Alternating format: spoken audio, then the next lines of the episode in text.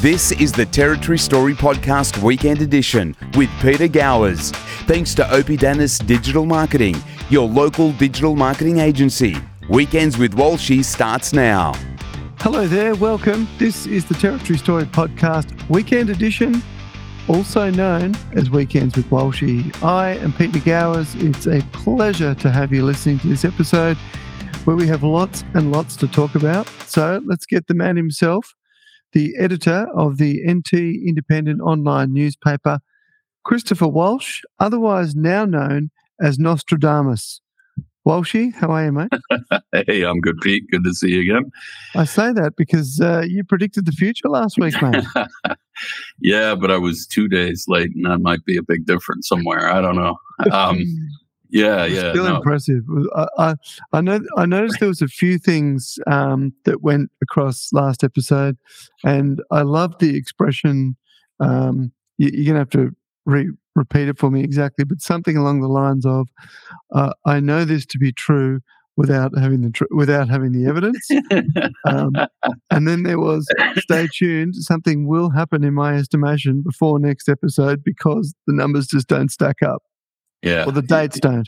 Yeah. Well, I thought that um, we'd be talking about it, and we'll get into it a little bit more later on, I think. But uh, Chalker uh, getting this deal done with Fyles to uh, prevent any information becoming public about their Mm. uh, employment spat. And yeah, we thought Friday afternoon, Friday of a long weekend. Remember, he had gotten he had gotten an extension from the judge to to uh, file evidence against Fyles. So it was clear that they were pretty close to a deal because Fyles wanted to avoid that information becoming public. And sure enough, it did. They waited until the Sunday morning for some reason to announce it, but. Uh, yeah. uh, yeah, we had that. And then I think what I was saying before was the last week, I can't remember what it was, but um, as I was telling you that I have a file at the office and it's called Things That I Cannot Prove But Know to Be True. it's brilliant. It really is brilliant because Yeah. it's amazing how often we get things like that correct, isn't it? Oh, I know. Yeah. Look, there's like, you know, and, and yeah, I mean, I won't get into some of the darker stuff here, but just the one that pops off my head straight away was that um, big feature that we ran over Christmas about behind the scenes of the Kent Row thing. And it was in that was revealed that, that Nicole Manison's brother knew about these, uh, the, the, the allegations at the time later proven to be true that he had, um, that he was a pedophile, that he had sexually assaulted a child numerous times over years.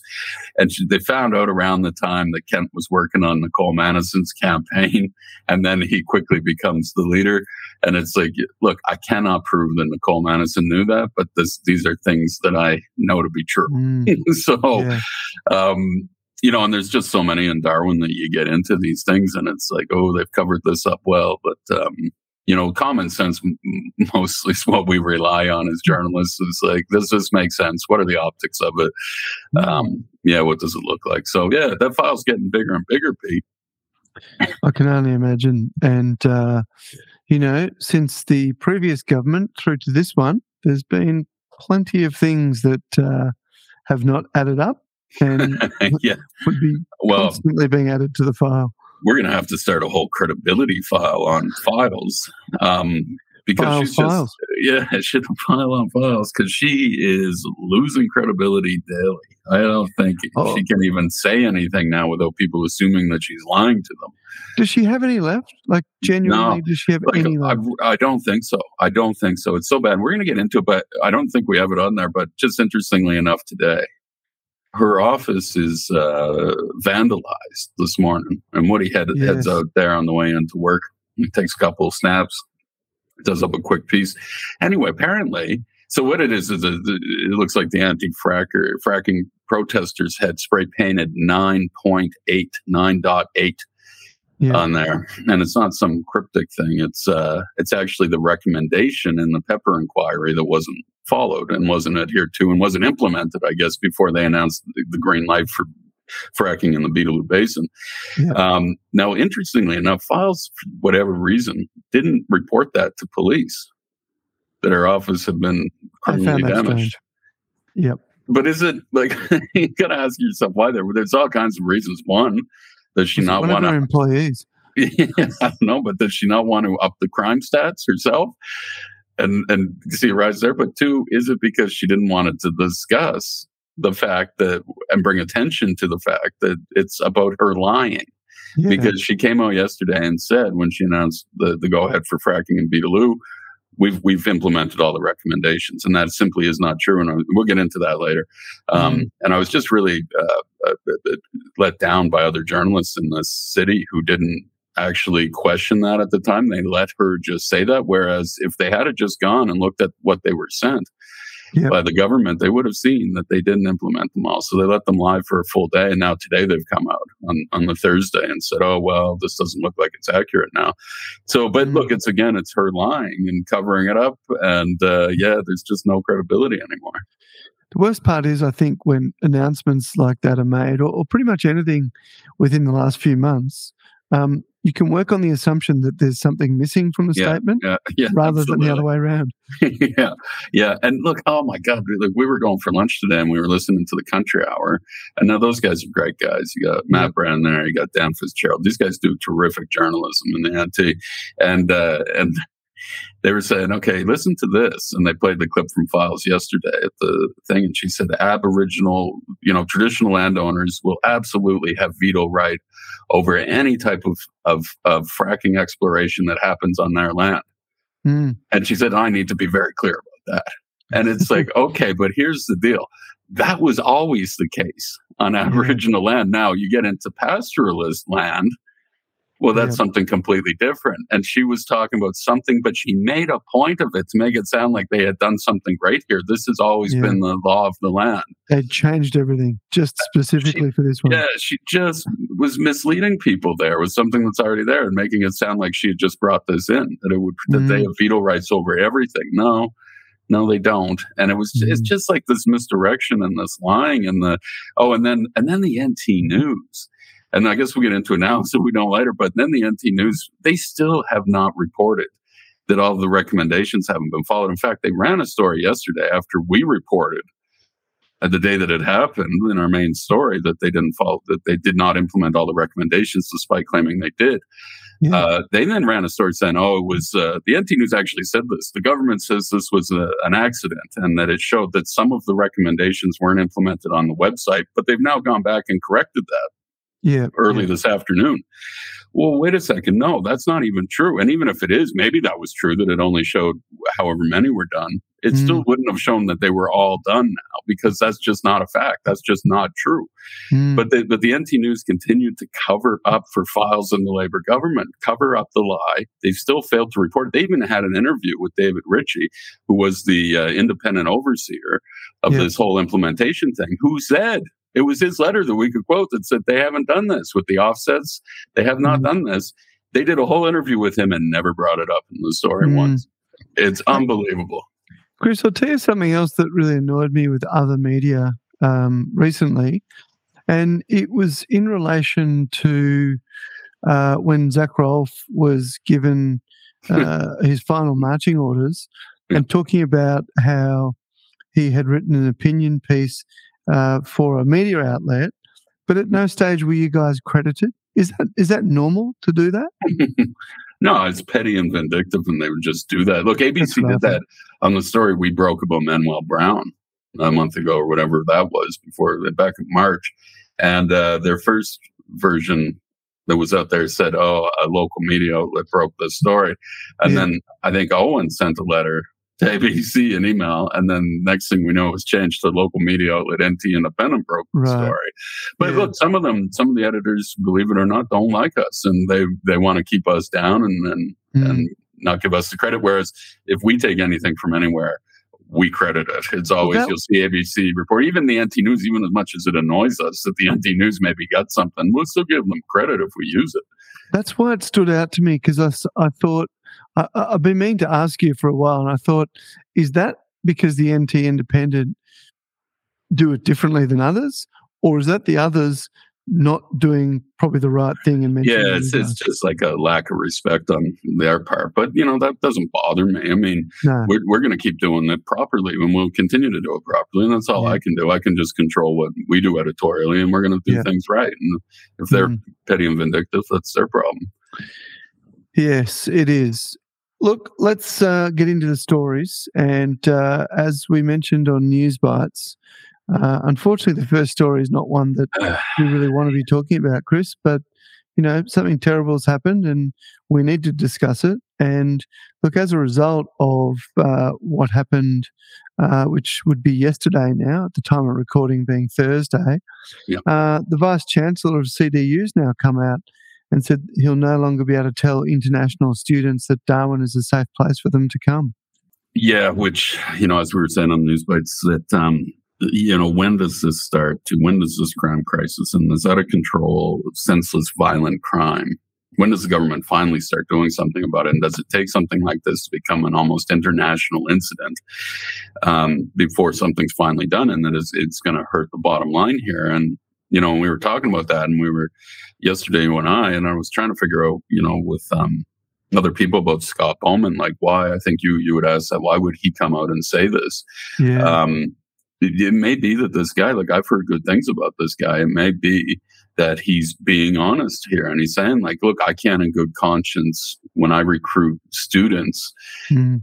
from overseas, if they ask me, is it safe? I can't in good faith say that anymore to them. And that, and he said, and it's going to affect us. And that, that was the thing that he said. I mean, um, he said, look, yeah, the, it's, it's going to, um, have an impact on us.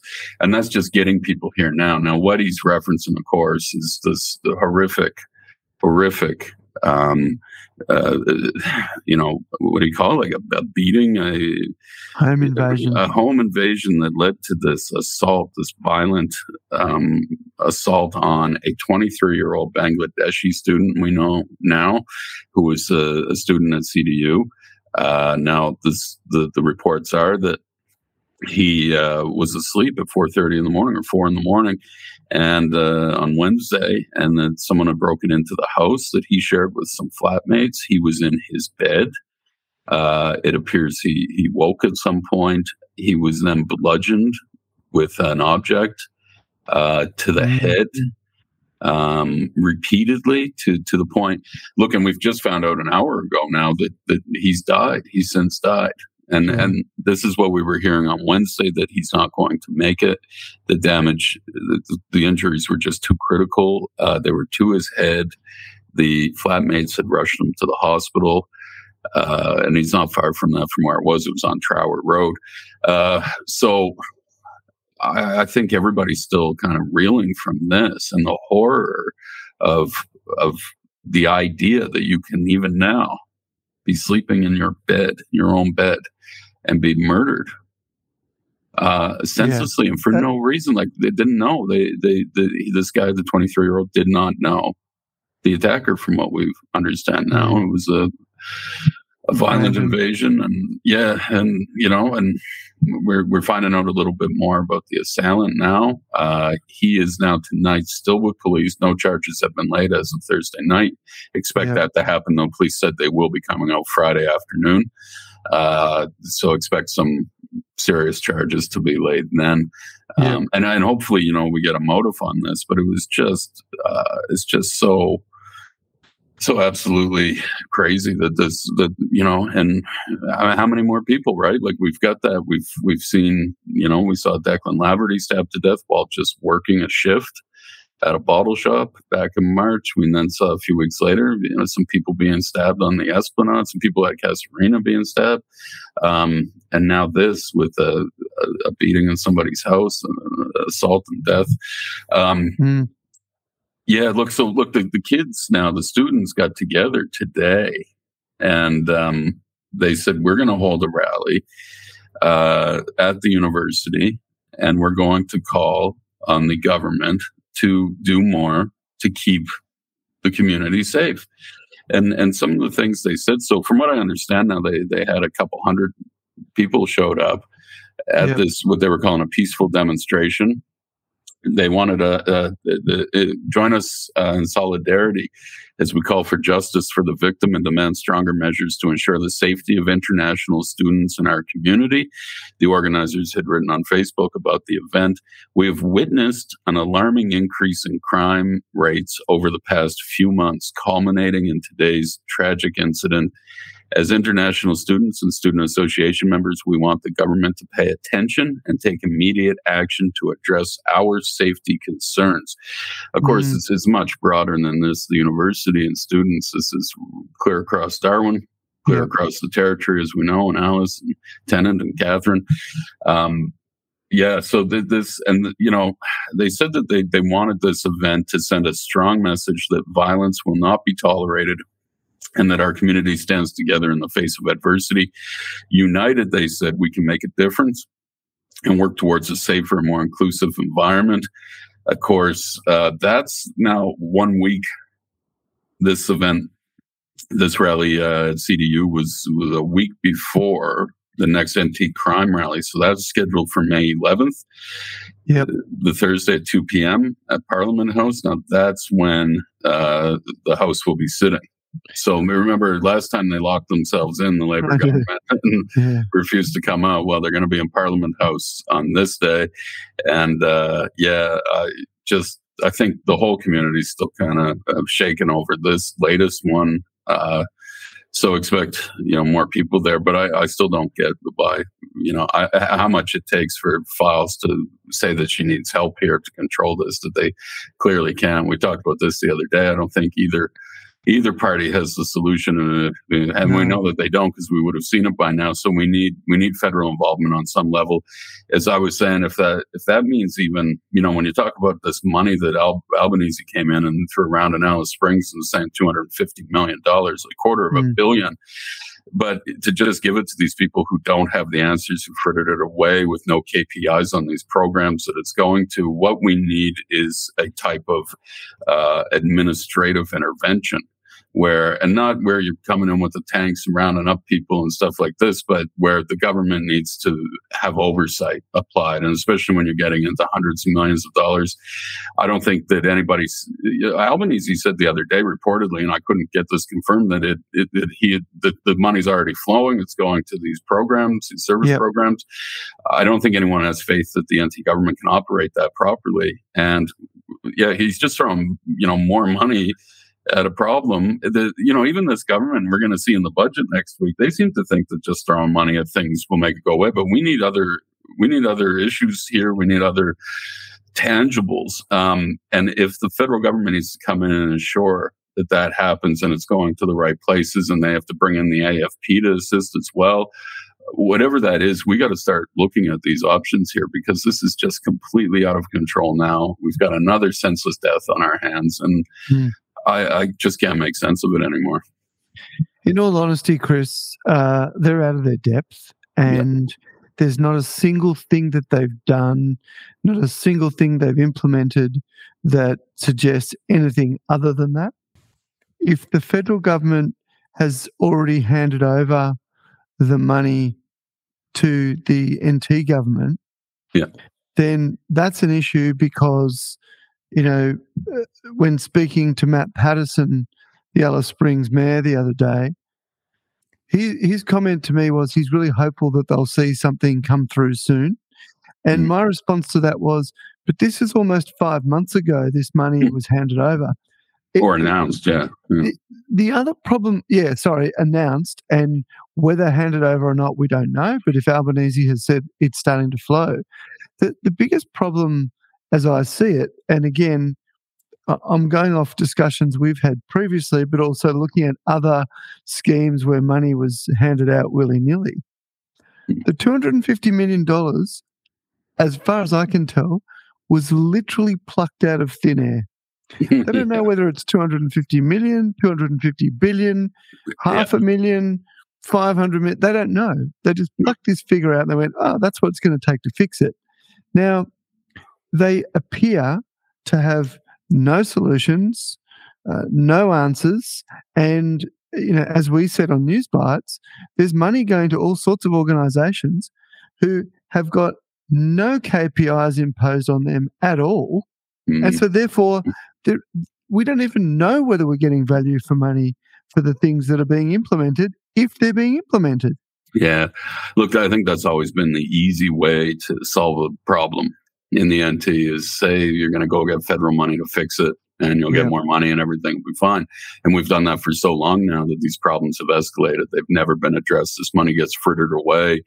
Um, I'm sure some people probably become very wealthy um, off of this stuff. And, Yeah. you know, we don't know where that money goes and, and it's not solving anything. So, like I said, if we got to call it an administrative intervention, then do it because there's something's wrong here. Something is very wrong in the Northern Territory, and we need it fixed.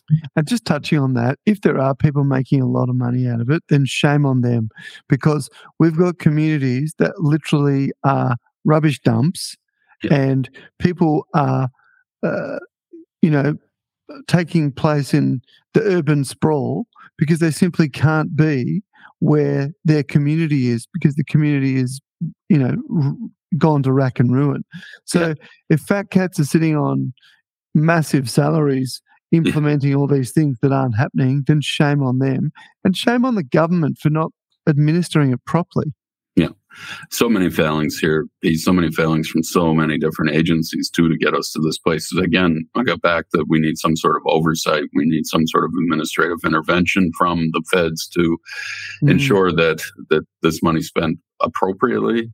Um, and you know, and we will we'll talk about that next, I think, pretty soon about what happens with uh, with NT government money and where it goes and how there's no accountability. And yeah, we can Mm. keep the the auditor general busy for years, um, just trying to Yeah. track down all this missing money.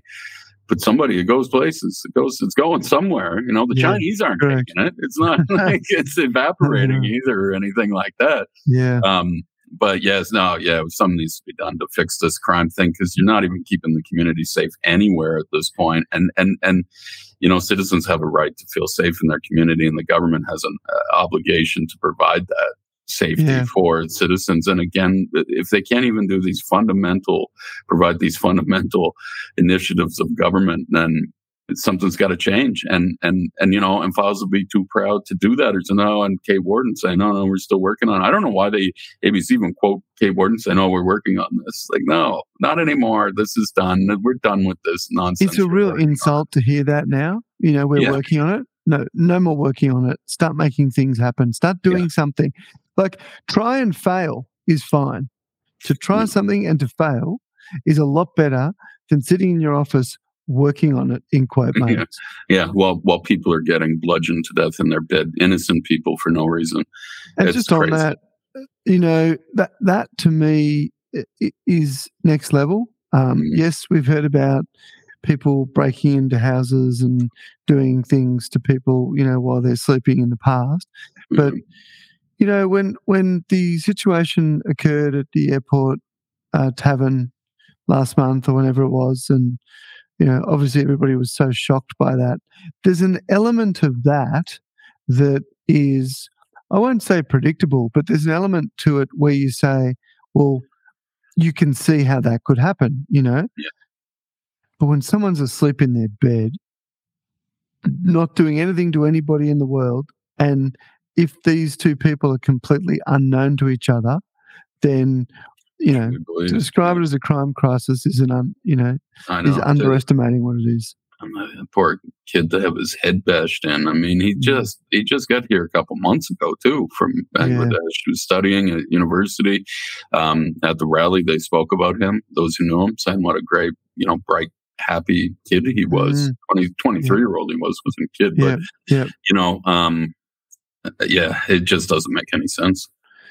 It doesn't. And uh, yeah, for the, the crime rally on the 11th, I'll be really interested to see the numbers because, you know, it's fair to say the numbers between the first and second rallies were vastly different. Um, and unfortunately, the longer the sort of time between these things happening, uh, people do uh, forget and get on with life and what have you. But for this to happen so soon after, I'd be expecting a really big turnout on the 11th. I think I, I, I think you're right. Yeah, and um, look, I, I think that the sentiment's always there too, even if they don't get the actual number of feet out of these things. I'm pretty sure that the rest of the territory is not saying, "Oh, I'm not attending because Labor's done such a terrific job fixing the problem Yeah, here." yeah. Like the Yeah, problems it's are there, show but of support. yeah, but when it when it yeah when it hits home like that, that this could happen to anybody in their own bed. Um, that's got to get people out there, and that's got to get the government doing something. Absolutely. Look, let's uh, move on to the next story now, Chris, because uh, you did allude to the fact we're going to be talking about government spending. And this is a story that uh, when I first read it, I was really interested to sort of go through it. And it, it then turned into a series of things for various reasons. The NT business daddy, as you've referred to him, Shaun Drabsch, handed out at least $25 million in grants during COVID with no acquittals. Now, please explain this to me. I, have got to say, if you haven't seen the story, get onto the NT Independent because the, the picture that accompanies this story is is priceless. No, oh, yeah, we've got we've got the business daddy Shaun Drabsch done up here in a red silk uh, robe, house coat with uh, a little skipper hat on there because he's a playboy. You know, he's it was Playboy, Playboy Mansion esque, wasn't it? yeah. Well, this is him in the grotto when he's not handing out cash to people. Uh, yeah, look in this business daddy thing. I think that's going to stick. What do you think? I think like people have already gone to meetings with him since this came out on Monday and uh, and called him business daddy. You know that. Oh, have they? Oh, well, I'm sure of it. Like, yeah. you know, there's a new daddy in town, a business daddy. Wait, is that a thing? I wonder if that's a thing. I don't know. Maybe it's a thing. Maybe it's a it's a thing. I don't know. It may become a thing now. Yeah, well, we're calling him the business daddy uh, because, and this is why he was the point person, the main man for the previous Gunner government during those crazy days in 2020 um, when the dread COVID virus was knocking on our door and public health restrictions were threatening to put people out of work.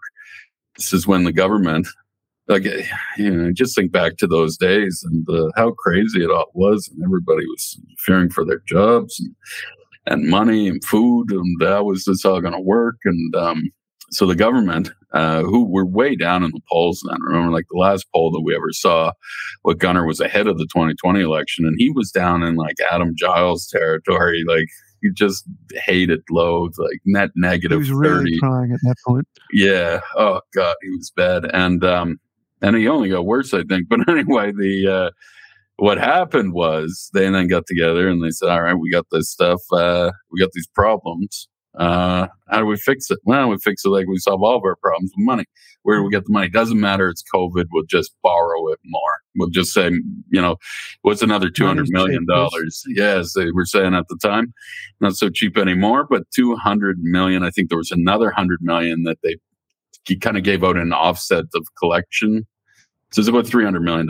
Anyway, one of the big programs in all of this was a $50 million program called the Small Business Survival Fund. Now, this was to keep small businesses uh, functioning during the height of those pandemic restrictions in 2020.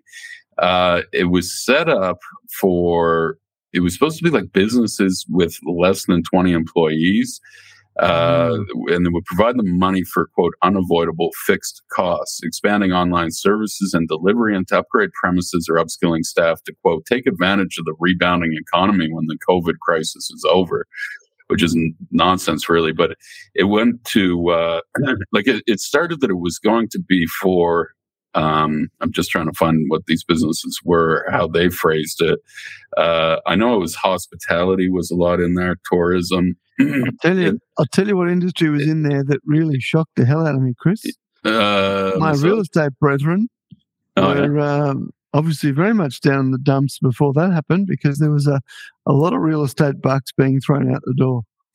Yeah, well, and that's it. And this was like supposed to like do for for hospitality, tourism businesses, and help them you know, even put in new, like if they had to renovate things to for social distancing. And so it really was mm-hmm. set up for that. And then it just became whatever Shaun Drabsch wanted it to be. So there's $50 million. And they said, okay, here's how it's going to go. You know, the, the people will have to apply for it. Small business, you got to have under 20 people. That, that was the definition of small businesses, the NT government's definition. That's what it was. Uh, you apply for that and you had to prove something like 30% down or something of of yeah, your revenue. like it was yeah it was yeah. it was pretty high and um which is pretty easy to prove because basically business stopped to a walk for a couple of months. Yeah look some yeah some did some didn't but and some people were rejected and this is where we got an issue here but here's what happened. So Small Business Survival Fund received about, well, we, we know 1,731 applications in the two months that it was open in 2020. 1,311 applications were approved. Now, an Auditor General's report found that 990 of those applications uh, did not fall within the parameters of funding.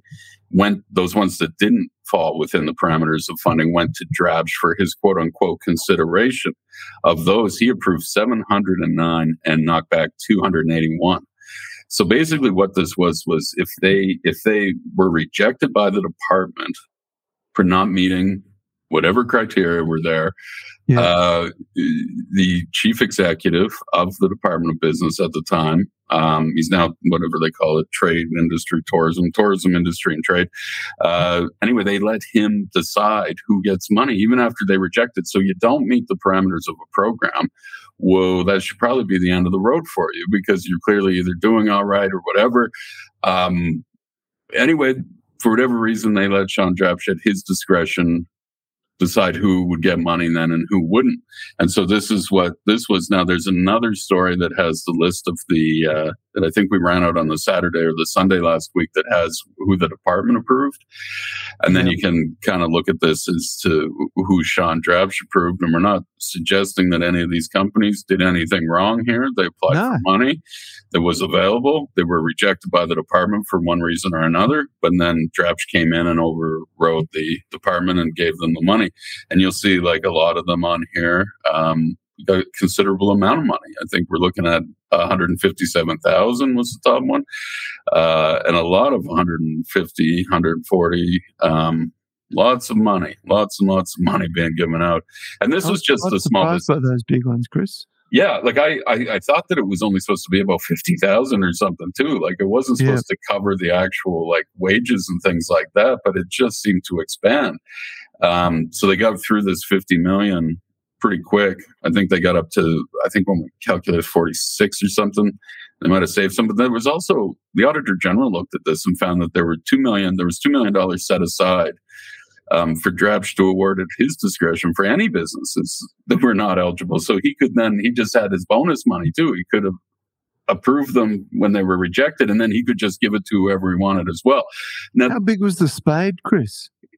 How big was the shovel that they were just shoveling the money out the door? it was unbelievable at that time. And, you know, he was involved in so much stuff here. And we remember him, I think, best from the, the Turf Club grandstand stuff. And this is all just a fact, but this is the guy who was given the report, uh, the submission that the Turf Club had put in for, for the $12 million grandstand, which the ICAC found was laughable.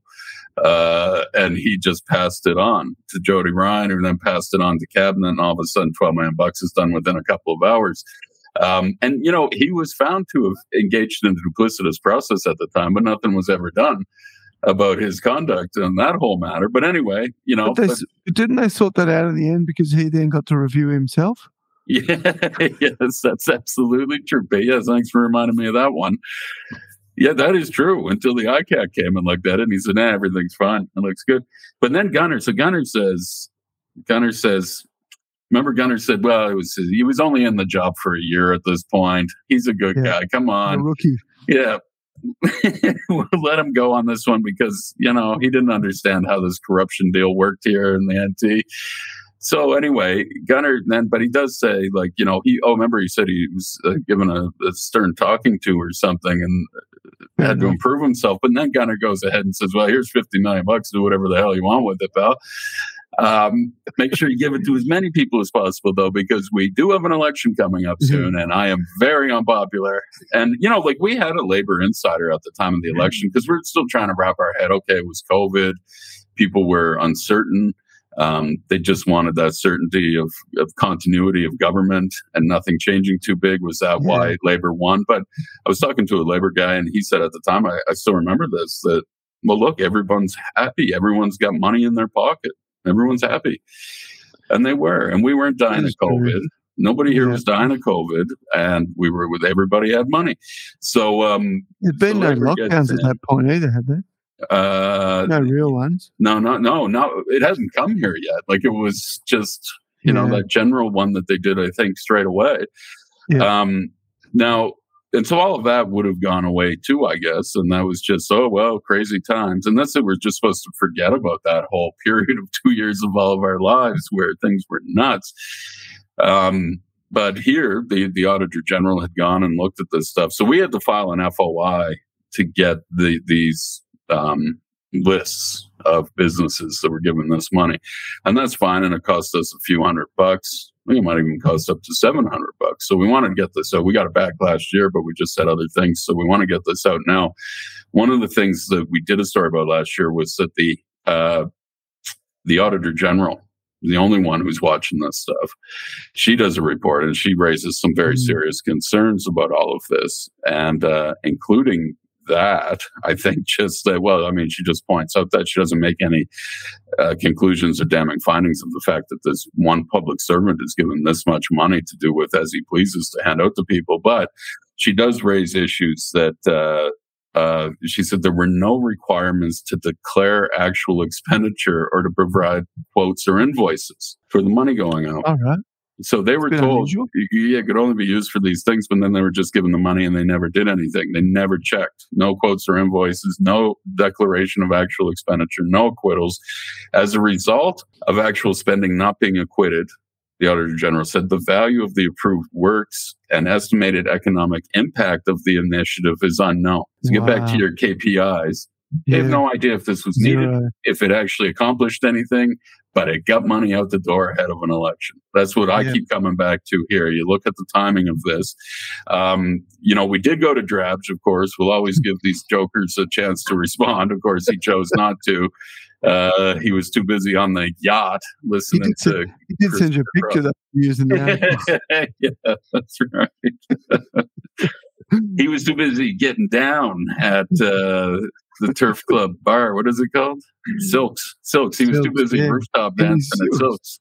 Yeah. yeah. Oh, he's a prolific dancer around town, and I'm sure anyone who's seen him out on the piss will attest to that. That he, he, does, he doesn't. Yeah, footage. I think. Yeah, yeah, yeah. Like yeah. he doesn't even care. He doesn't even care that people know who he is. Hey, he's, Chris, he's the business daddy. You know, you know the expression "dance like no one's watching." dance like you're the business daddy.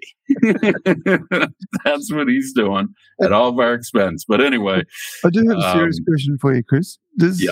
does Mister um, Mister Big Daddy have any uh, business daddy? Like, sorry, Mister Business Big Daddy have any experience in business, like outside of the public service? Like, does he does he have any business knowledge that you're aware of?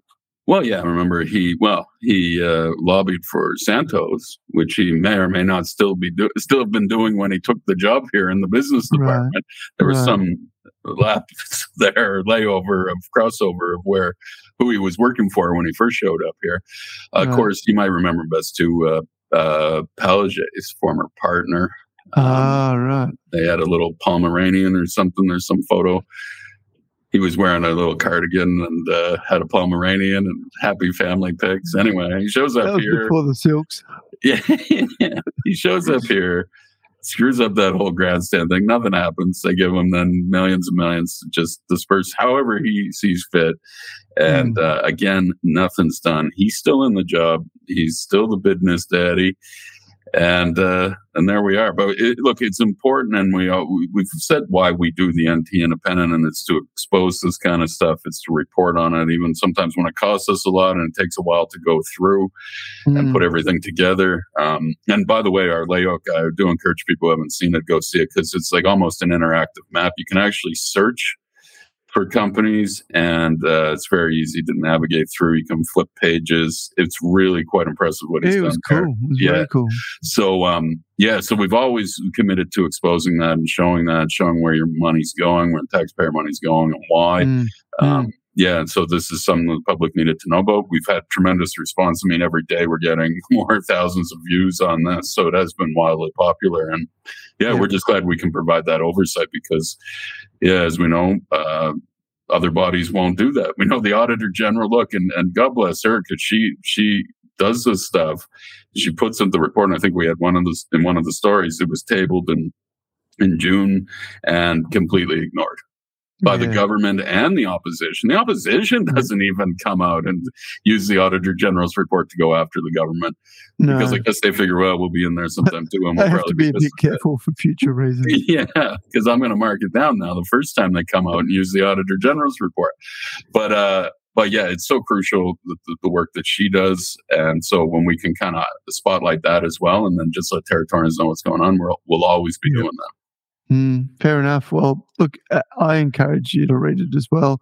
If you haven't had a look at it, it's fascinating to see who got what for starters, and and there's no suggestion um, that the businesses that receive money have done anything wrong, as you say. That the fact that they weren't really um, put to any sort of major test is is more of an indictment on where it came from than those that received it. But it is it is yeah, seeing what people you know what what businesses I should say received during that time. It's like it's like reporting the financials or something. And didn't Hunter Thompson have some line about that? The only unbiased journalism is in the stocks page. Like this is it here. Like we can just show you where the money went. We're not making any yeah, comment on that, yeah. except for the fact that they had a war chest of money that ahead of a campaign. But the list itself is just here's where the money went. That's just a fact. These are all facts. Yeah. yeah. exactly. Yep. I'm actually so uh, the one thing I was surprised by was the fact that you got the list. It took a long time. yeah, and then they tried to qualify it and have excuses, and it's just like, just give us a goddamn list shut up. And you did mention in the story, as you did just before, that it, it uh, you received it last year, but it's taken you a while to get to it. The funny thing is that when I read that line, I was like, well, it makes no difference at all because it's still just as relevant to read it today. Especially with a budget coming up yeah, yeah, next correct. week, and we're going to see where the spending priorities are. Yeah. And uh, also, is there a way that they get their grubby little hands on some cash ahead of the next election and pull a stunt mm, like this mm. again? So important to remember mm. this stuff. Yeah. Yes, well, talking of spending, um, let's move on to the next story now, Chris. And uh, it seems that the former police commissioner and the uh, soon to be former chief minister uh, reached a confidential deal to announce the former chief commissioner, no, not chief commissioner, police commissioner's now retirement. Yeah, retired. That was it. Sunday yeah, morning. Wow. And not that was medically retired either. Well, yeah, I mean, it's what we don't know. We don't oh, know the details around this, right? Nothing. Because yeah, there, there's we know nothing. There is uh, there are a couple of reasons um, why. I think there's only one, well, two reasons why a police commissioner can retire, and that his resignation has to be accepted by the administrator. One, uh, that he's over 55, but if he's not, and Chalker apparently wasn't, which I was telling you, I was surprised at, and uh, I think a lot of people mm. were surprised. Wait, this guy's not even 55 yet? My good God. It's the most hard done by looking 48 year old I've ever seen. I think he's like 53. But anyway, uh, look, he's just had a hard time, I guess, and he brought it on himself. But anyway, the uh, the other reason is that uh, for an incapacity, uh, the, she was asked about that when she finally came out Fyles to explain this. It was uh, under special circumstances. With the other reason, she was asked to explain if there was an incapacity that was accepted for Chalker retiring from the role. She said that criteria has been met in this situation, and I won't be providing further comment. Uh, she made some other comments, but we'll get into that later. The the thing, the main takeaway from this was that when we saw it on Sunday morning, uh, the statement from the chief minister uh, saying that basically a settlement was done. Uh, it's, it's going to be undisclosed. It's a private settlement between the parties, and uh, and then there was a quote, and then bizarrely there was a quote from Chalker in a statement from the chief minister. But anyway, I've never seen that before. But also, if you read it, Pete, and a lot of people did, and they said, yep. "Ooh, that this wasn't written by anybody in government at all. This appears to have been written by Chalker's lawyers."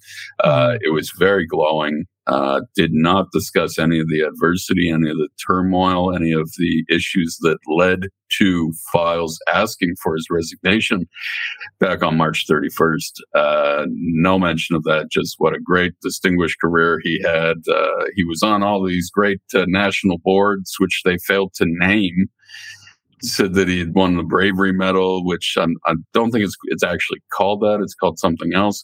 Anyway, there were just things in here that you could tell the Chalker side would have wanted said, and then he was allowed to give his statement where he thanked his uh, his his uh, staff, I guess, his colleagues. He said, wish them very best in the future. Uh, that he, um, yeah, that it was a tremendous priv- privilege to have worked amongst the brave, hardworking women and men of the NT Police Force, Fire and Rescue Service, and Emergency Services, and an honor to have led them as they have tirelessly devoted their lives to making the territory a better place.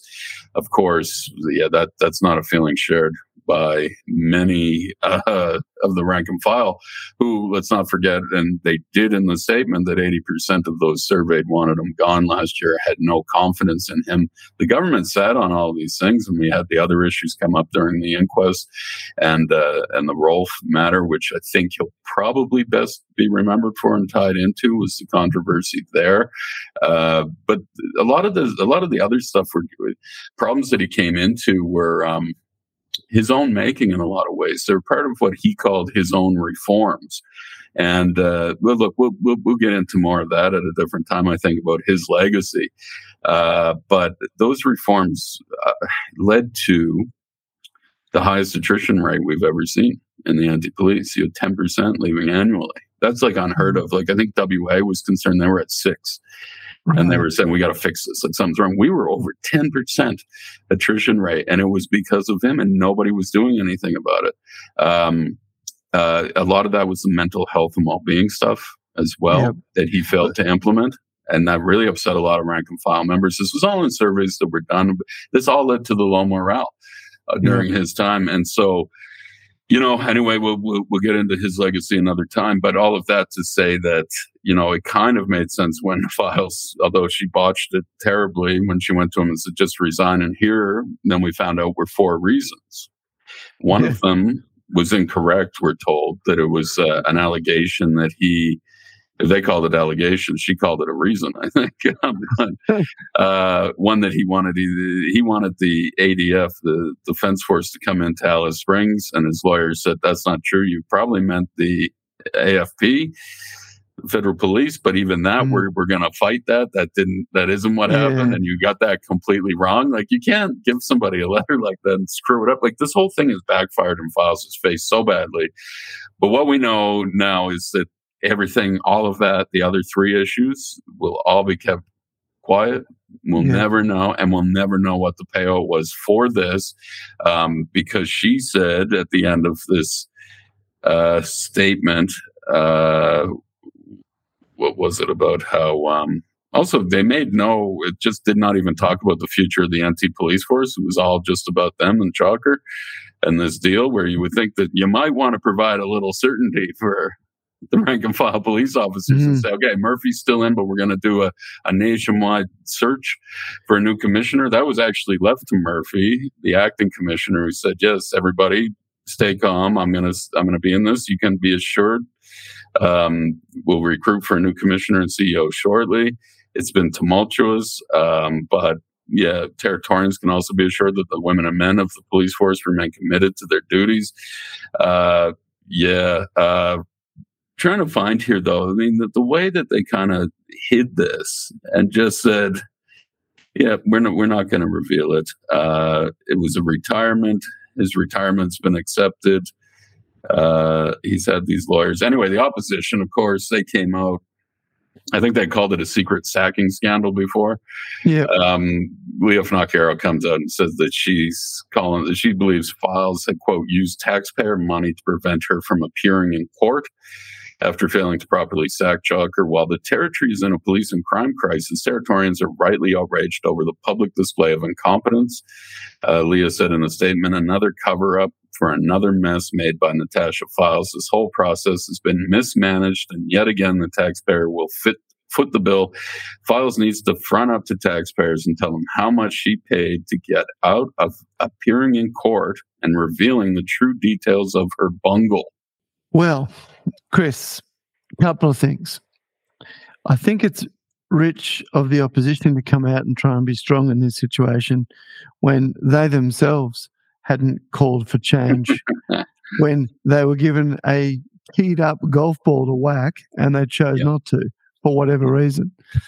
As as far as the um, spending of taxpayers' dollars in this situation is concerned, although as uh, Natasha said, she did it very respectfully. Um, I just still can't understand, and I guess we'll never know because the thing being confidential now. I just still can't understand why there was an assumption that, given what you said, that the police commissioner was widely unpopular, which the police union told us of. They gave us the results of the uh, survey. Why was the police commissioner guaranteed another four years? And if if he wasn't, then why didn't they just give the notice period when it was appropriate in May and everybody walk away? Yeah, that's it. She did something wrong. She screwed this up badly. And and then we got into this yeah, where where she gave where Chalker was then able to get the lawyers in and do what he did. Um yeah, I, I, honestly, I there's no explanation been provided for that. And then you know the defamation lawyer comes in and they're playing their role here. But this was leaked to the media. We get yeah. back to who exactly did that. I think it's pretty clear it was somebody in labor. Um, and right. so you know, would things have gone differently if that hadn't have come out? Um, because would it, be, would it be someone in labor who's sort of outside of the inner sanctum? Well, no, it'd have or to be somebody. No, it would have to be somebody in cabinet. Okay, okay. Who would have? Known well, I mean, I guess unless somebody in cabinet told somebody else, and then that person, and then that's hand stuff, and you never know. But uh, yeah, and then you got to think if it was leaked from somebody in cabinet for what reason and what purpose, and was it to damage Fyles? Yeah, because yeah. this has been screwed up so bad. They look Fyles, and I guess she's addressing the concerns that Territorians rightly have when she said in that statement that, or she didn't say in the statement, she came out in a press conference and she said that she had been, as she said, very respectful of taxpayers' dollars during negotiations, but then insisted that, quote, it has been settled at arm's length from myself. because Territorians were, as I brought up before, like, why is this woman got taxpayer money and negotiating with the police commissioner to hide yeah. things that he might have on her? This is not, this is like the most corrupt appearing thing. Um, I'm not saying that, that that happened, but it does look really bad. So she's come out and said, no, I was all set at arm's length for myself. And then she says, although I have been involved in terms of the financial matters, they've been at arm's length for myself as chief minister. So, you know, we can make sure that we're meeting government guidelines around those types of matters.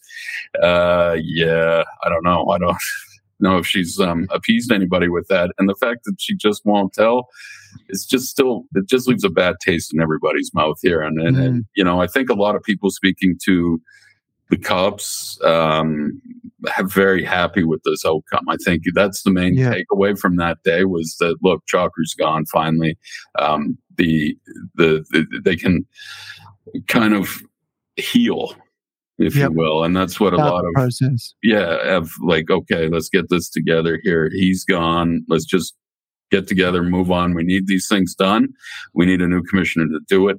From what my understanding is, Murphy's already um, making some changes now and reversing yep. some things that Chalker had done. Um, I think there's a lot of, of confidence in, in, in Murphy right now. Not to say that everybody thinks he should stay, but I don't think anybody has a real issue with him being the acting commissioner right now. Uh, so that's going to be interesting. exactly who they bring in for that. Um, but it, yeah, I think that was the big thing. And then we, we get into kind of second guessing the chief minister here and, and, demanding to know why she did screw this up so badly and how much it did cost us. Mm. Well, Chris, I've got some advice um, to who's ever involved in the process of replacing the police commissioner. Now, of course, we know what happened at the start of this whole uh, situation with regards to the recruitment of the previous police commissioner, and um, you know, just just so that they don't get left behind, I think that the NT government should one up the AFL, who spent one million dollars on a worldwide recruitment process for the new CEO. Mm-hmm only to announce that it was the second in charge who's been there for 23 years anyway. Right? So that's a total that, NT thing to do. That goes to challenge Northern Territory government. Yeah. Get yourself well, a high price recruiter and give it to Murphy. well, you're getting into into some stuff there, right? Like NGS Global. Remember them? Yes. They did the Barilaro appointment, but they also Yes. did this one, and there was an, an ICAC investigation into it because scores were altered to bring this global. They needed a global recruitment firm to Yeah. come in to headhunt for the police commissioner role, who they ended up giving to the guy who was screwing up in the housing department, the chief executive there, a guy named Jamie Chalker. Why did they need that company in? Why did they alter their scores? How much did that cost? We don't know. We still don't know. So we'll see Mhm. how this one goes. But um, yeah, you know, like I, I gotten into before, it's the local, it's the local people are all gone, right? Jodie Ryan won't be sitting on that next panel, then picks Yep. the next commissioner, and she was on this one who picked her friend that Mm. she went to school with. Um, yeah, so there's a lot of changes, and um, yeah, we'll be looking into that kind of stuff too. I think there still needs to be a story on how these people like Chalker um, and Jodie Ryan and Gunner and Kirkman and uh, a whole bunch of others, but locals who grew up here and were put in these most powerful roles who they said they were going to be with us for a long time. Within the last 12 months, they're all gone. And you Yeah. can't tell me that's a coincidence. And you can't tell me that there isn't something fundamentally wrong with the NT when we lose all of these uh, high positions in the public service very quickly. Are these things that you know but cannot prove? I can prove most of it, and I will be. We'll be running something soon with just kind of where are they now? Here's Love it. everybody who's lost their or are no longer in their roles, and over the past twelve months, and it's pretty serious. There's people who who've worked their entire lives to get to this pinnacle, and then completely lose it uh, within Hmm. not very long time. And now, where are they now? Well, we'll find out. I love those challenges, Chris. I'm glad you accept it with both hands. But I wasn't wasn't uh, bringing that up in relation to the previous recruitment agency per se. But I just I thought as as soon as I heard that story from the AFL, I thought, oh, NT government would love to hear that. That's exactly the sort of thing they do. Yeah, I wouldn't be surprised. Yep. All right, look, let's move on to the next story. Um, which I mean, gee, this one raised some eyebrows as well. Um, in relation to the damage to the Howard Springs workers' camp, as I know you like to call it, Chris. Hmm. Uh, one of the ministers uh, was quoted, Kate Worden, this week as saying, "I absolutely can 100% say that we have all been completely honest." End Hmm. quote. yeah. Yeah, you know that somebody's being honest when they have to uh, qualify with that. Absolutely, 100%, completely honest. Instead of just, we've been honest. Yeah. Um, yeah, so that's a little bit of an oversell there. Now, of course, nobody believes anything they say anymore when it comes to, when we talk about credibility, when it comes to, um, to that issue of the Howard Springs facility and the damage there, because I think uh, you you had referenced it too, and I think the story does that. Uh, Action for Alice had a video last Friday taken inside the facility by an unidentified person. Uh, that video shows broken windows, massive amount of broken windows, and other damage. Uh, the person f- filming it states he counted at least 200 broken windows. Uh, you know, but all of these conflicting stories kept happening. Um, That's one hell of a domestic violence incident for someone to break that many windows. yeah, uh, well, yeah, either that or just normal wear and tear. Like, Take of your course. take your choice here Spontaneously combusting windows, of course. Of Fyles excuses that uh, I really I've seen the wear and tears really taken off on social media. Like no matter what the, the No crime is, it oh, is, it's just yeah. wear and tear. So like, but that's the stuff, right? Like politicians do not want that because that means she is a punchline. You do not get your integrity and credibility back when you're being laughed at like that, and something you said is being used in that way, and then it's gone that kind of viral, and everybody's Yeah. talking about it. You've screwed up royally, and so she has. But they want to, um, they want us to know that they're all that they've all been completely honest. Um, uh, yeah, so uh, it's just it's just unbelievable. The com- the conflicting stories continue, and we, we wonder about what's going on there, right? In the party room, in cabinet, are they looking at getting rid of Fyles? I mean, surely after this bungle with the commissioner and the fact, Mm. remember that like the she had to come out and apologize. I don't know if we talked. Know we talked about that on the news bites, but she had to come out and apologize to Chalker after she said something about how much. Well, she just said he was entitled to whatever, and there were financial considerations. Yeah. And then it appears his lawyers made her come out and apologize publicly, which is, as we were saying, is the only time she's ever apologized for anything. And So we know she can do it. Well, we know, and we know that it takes lawyers now. So I would encourage Territorians get a class action going, and that's the only way you're going to get an apology from Natasha. Fyles. Yeah, but but really that undermines her credibility very badly there too. And I think I pointed out in the news bites, we don't know how far that actually goes, right? Like at what point is is Chalker going to object to something else? And call her up and say, "I want you to go back and apologize about that, about the crime, something." Yeah. is she's not showing strong leadership there at all. And then we get into these people who are who who seem to be undermining her. Her own ministers, her own deputy was the first one to come out and say, "Oh yeah, there's been damage, and those people will be held accountable." Whatever she said about Howard Springs, hmm. but it, it it was complete contradiction. They'll and then- fined. Yeah, and then Worden comes out um, on the Friday before last and said that, two days after Manison had contradicted Fyles' no damage story, and a day before Fyles doubled down again to say there was no damage, she comes out and says she knew about it. There's damage, but then the other day, this was uh, last week, she said um, that uh, that that she that Fyles actually knew before her. Ah. Now, this is unusual and this is like completely undisciplined unless it's done purposely. They would not let this, there's no reason for Kate Worden to make that comment.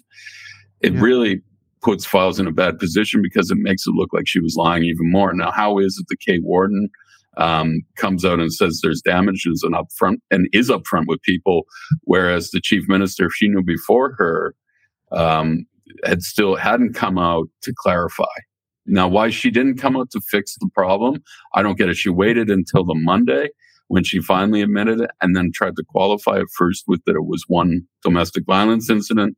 And then later in the day that, that grew to a couple of domestic violence incidents, but she didn't own up to the mistake. She couldn't apologize for that one. Why we go back to this public apology to Chalker, but she's not apologized to Territorians for misleading them, and that's all you can call it on this. It doesn't even make sense why she's lying about that, which we, we've talked about for It the last few no weeks. Yeah. It's a scandal she she brought to herself. The wear and tear has come out of that. That's something that's going to stick with her forever. And it until was she's gone. completely unnecessary. She just Yeah. had to had to be upfront with people, and they would have respected that a lot more than this.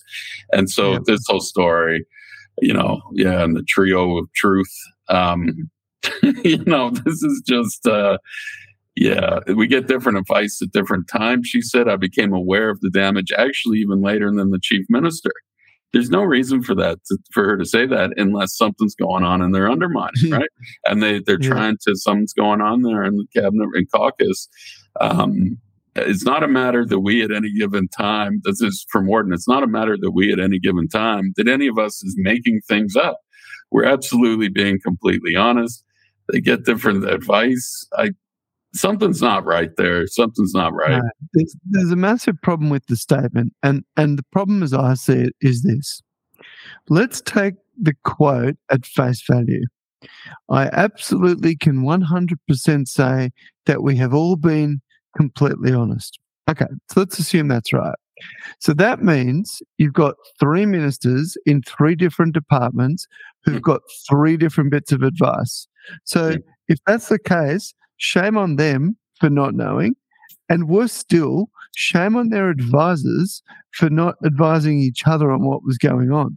If if if that's the actual case, as far as the chief minister is concerned, she she had to have lied because when she came out with the statement about domestic violence, the, the game was shot at that point because Right. two days later we had the video come out with 200 broken windows. Right. And remember, just before that, Pete, the other thing that I was just going to interrupt and stick in there was the tender, the $30,000 Yes, tender to correct. assess damage. 30000 to mm-hmm. assess damage. Yeah, yeah. Right. So all of this was building. But the fact is that the three ministers, it was not explained how neither none of them could have known about that tender, why it was rushed through, which specifically referenced the damage done by flood evacuees. We know that. Um, uh, so some people have noticed Have you. Now- checked with the big daddy of business? yeah, the business data. Yeah. no, we haven't. We will. Um, look, so yeah, other people have been commenting on this, right? This whole just debacle at Howard Springs now. Now, um, Darren Clarke the, the, action for Alice, and he, and he said this. He said, if Natasha Fyles' staff gave her the wrong information about Howard Springs, they misled the chief minister and the public. They must go today before knockoff 4:21 p.m. He wrote, if the chief mm-hmm. minister gave the public the wrong information and misled the public, she must go as well. Friday Arvo would work well. Give the new chief a fresh start Monday morning. That's it. It's exactly right. The, yeah. You said it. Something doesn't add up, and again, I'll go back to Kate Worden and say, well, if she's telling the truth and it, and everybody 100% have been completely honest, then yeah. someone's not done their job within that within those three departments. Yeah. Something sus has happened. Yes, right. And and yeah, so we know that too. But then I'm saying underneath it all is there seems to be this undermining being done purposefully for political reasons that it feels that way yeah that she's going to be gone i Which think is why i asked you the question before about where that information was leaked from because if it's come from cabinet that also has well that's of- yeah look that's what we we think um yeah that's what we think and and I I can't imagine. I think somebody was talking about that. I don't know if they're doing it right now. If right now be the right time, if you wouldn't just wait a little bit, because you could pin a lot of this stuff on Fyles. Remember, Fyles wanted to pin the whole crime crisis on Chalker, but she screwed that up so bad that she can't now. Mm. But it's very easy for the Labor Party to kind of wrap Fyles up in all of this and blame her for everything that's gone wrong. And. I wouldn't be surprised if that happens, but I and I don't think I honestly don't think she'd be leading them to the next election next year. I think it'll be done before that, and I think that it probably has to be done um, because she's really not done a good job here. And like I said, she's the laughing stock now, and she doesn't get her credibility back. There's no way. Like once that happens, you're, you're past a point where people aren't respecting you anymore. And she did it to herself, though. That's the whole thing is that she just was not upfront and honest. She's getting people to secretly change words on websites, getting government people like that kind of like who, who deleting social media posts as well. Yeah, that's it's not good, right? So I think that's going to happen. I don't know when that's going to happen when we're looking at a new leader or who that's even going to be, because I think we know that um, uh, Manison as we've said, and this is factually correct, screwed up every single portfolio she's touched. Um, so I don't know what's going to happen. They wouldn't also they wouldn't roll Fyles before the budget next week. So I think it'll happen, but it'll happen. It'll happen later on down the road here. But I don't think she's making it to the election as the leader. Yeah, yeah. Well, it'll it'll be an interesting time. It it the thing that seems to be the case now is now that the left hand's out of step with the right hand on so many issues, it feels like it's only a matter of time because, as you've always said, they've been able to maintain this one message up until recently, mm-hmm. and it it seems like the wheels are coming off. The other thing I would say is if if you want to um, you know spend ten to fifteen minutes, I would highly encourage you uh, to get onto the Chief Minister's Facebook page. And I said it last week, and I'll say it again this week. I've never seen um, a politician, or you know, or even a, a high-profile person who y- you'll struggle to find a positive comment on any of her posts. And mm why they st- why they still sit there half the time I don't know because it just makes it look ridiculous. She puts up a post and then 99% of the comments call for her to quit or tell her she's a liar or then you will see the odd wear and tear joke in there. that's not a that's not a good sign. It really isn't if it's that bad. Even Gunner had people defending him. Yeah. I don't know well, if he was paying them or what, but people defended Gunner and I'm not just talking about one or two posts. I think I told you like it, it came across my feed uh, a week or two ago, and then I just got caught up in reading. Probably in the end, I looked at a dozen posts, and every single one of them was the same. Ninety nine percent was hatred. It's not good. That's not a good no, uh, barometer no. of public opinion. Um, and this and this kind of close out to an election. That's what I'm saying. I don't think in the next little bit, but I think before the end of the year. Um, Yeah, she'll be Okay, gone. cool. Someone else will be in. Yeah. Okay, I'll note that down for um, future reference. Oh yeah, prognosticating again. yeah. Now, speaking of which, um, I'm not taking credit for this, but this is something that I, I did mention after the third uh, by-election defeat for the CLP, and then I see an article pop up on the NT Independent yeah, you were our source on that. from one strong leader to another. Yeah. CLP branches are moving in a confidence motion now against the opposition leader, Lia Finocchiaro, according to sources. Yeah, look, uh, expect this to get up as well too, and that's something else I'll say. So maybe you get back to me after June, uh, early be going in with fresh leaders. well, well, I don't think she's gonna go at first anyway. But th- they have a plan, and Right. their plan is flawed. I think.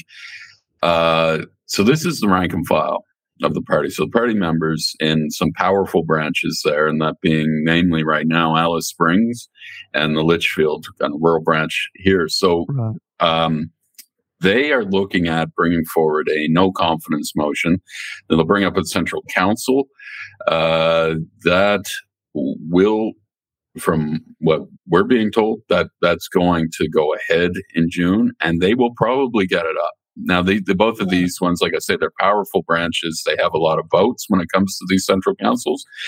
Um, and they've got some from what i understand some some support from other branches who are saying yes, yes, and you know some of them will support Lia, but it, it's the thing about this all too is that it's it would be largely symbolic, right? So the rank and file can't actually get rid of the leader, but Right. how would that be, and how would that look for a leader to have the party?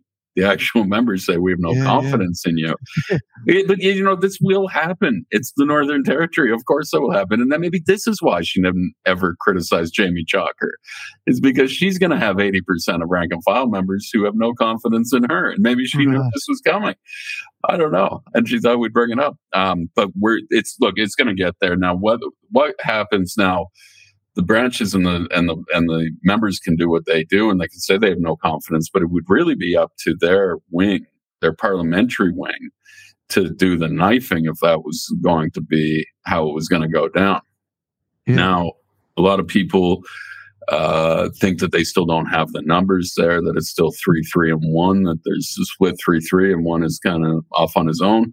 Um, that, from what I understand, is still the the the the, the situation right now, uh, and that might change, but it's uh, the party is just in such a bad position here.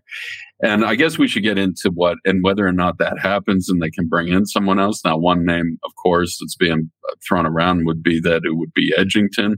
Of course, there's people concerned that he only won by seven votes. And Barkly is identified as a seat that would be in play for Labor as well Yeah. at the next election, right? You don't want your leader not winning his seat. Um, But, you know, there's other We people saw that are- that with the third party at the uh, at Yeah. the uh, last election. yeah, exactly. Um, yeah, I ended up not winning any, but there was, uh, you know, people that I've spoken to said that they thought that he might have a better chance if he's leader.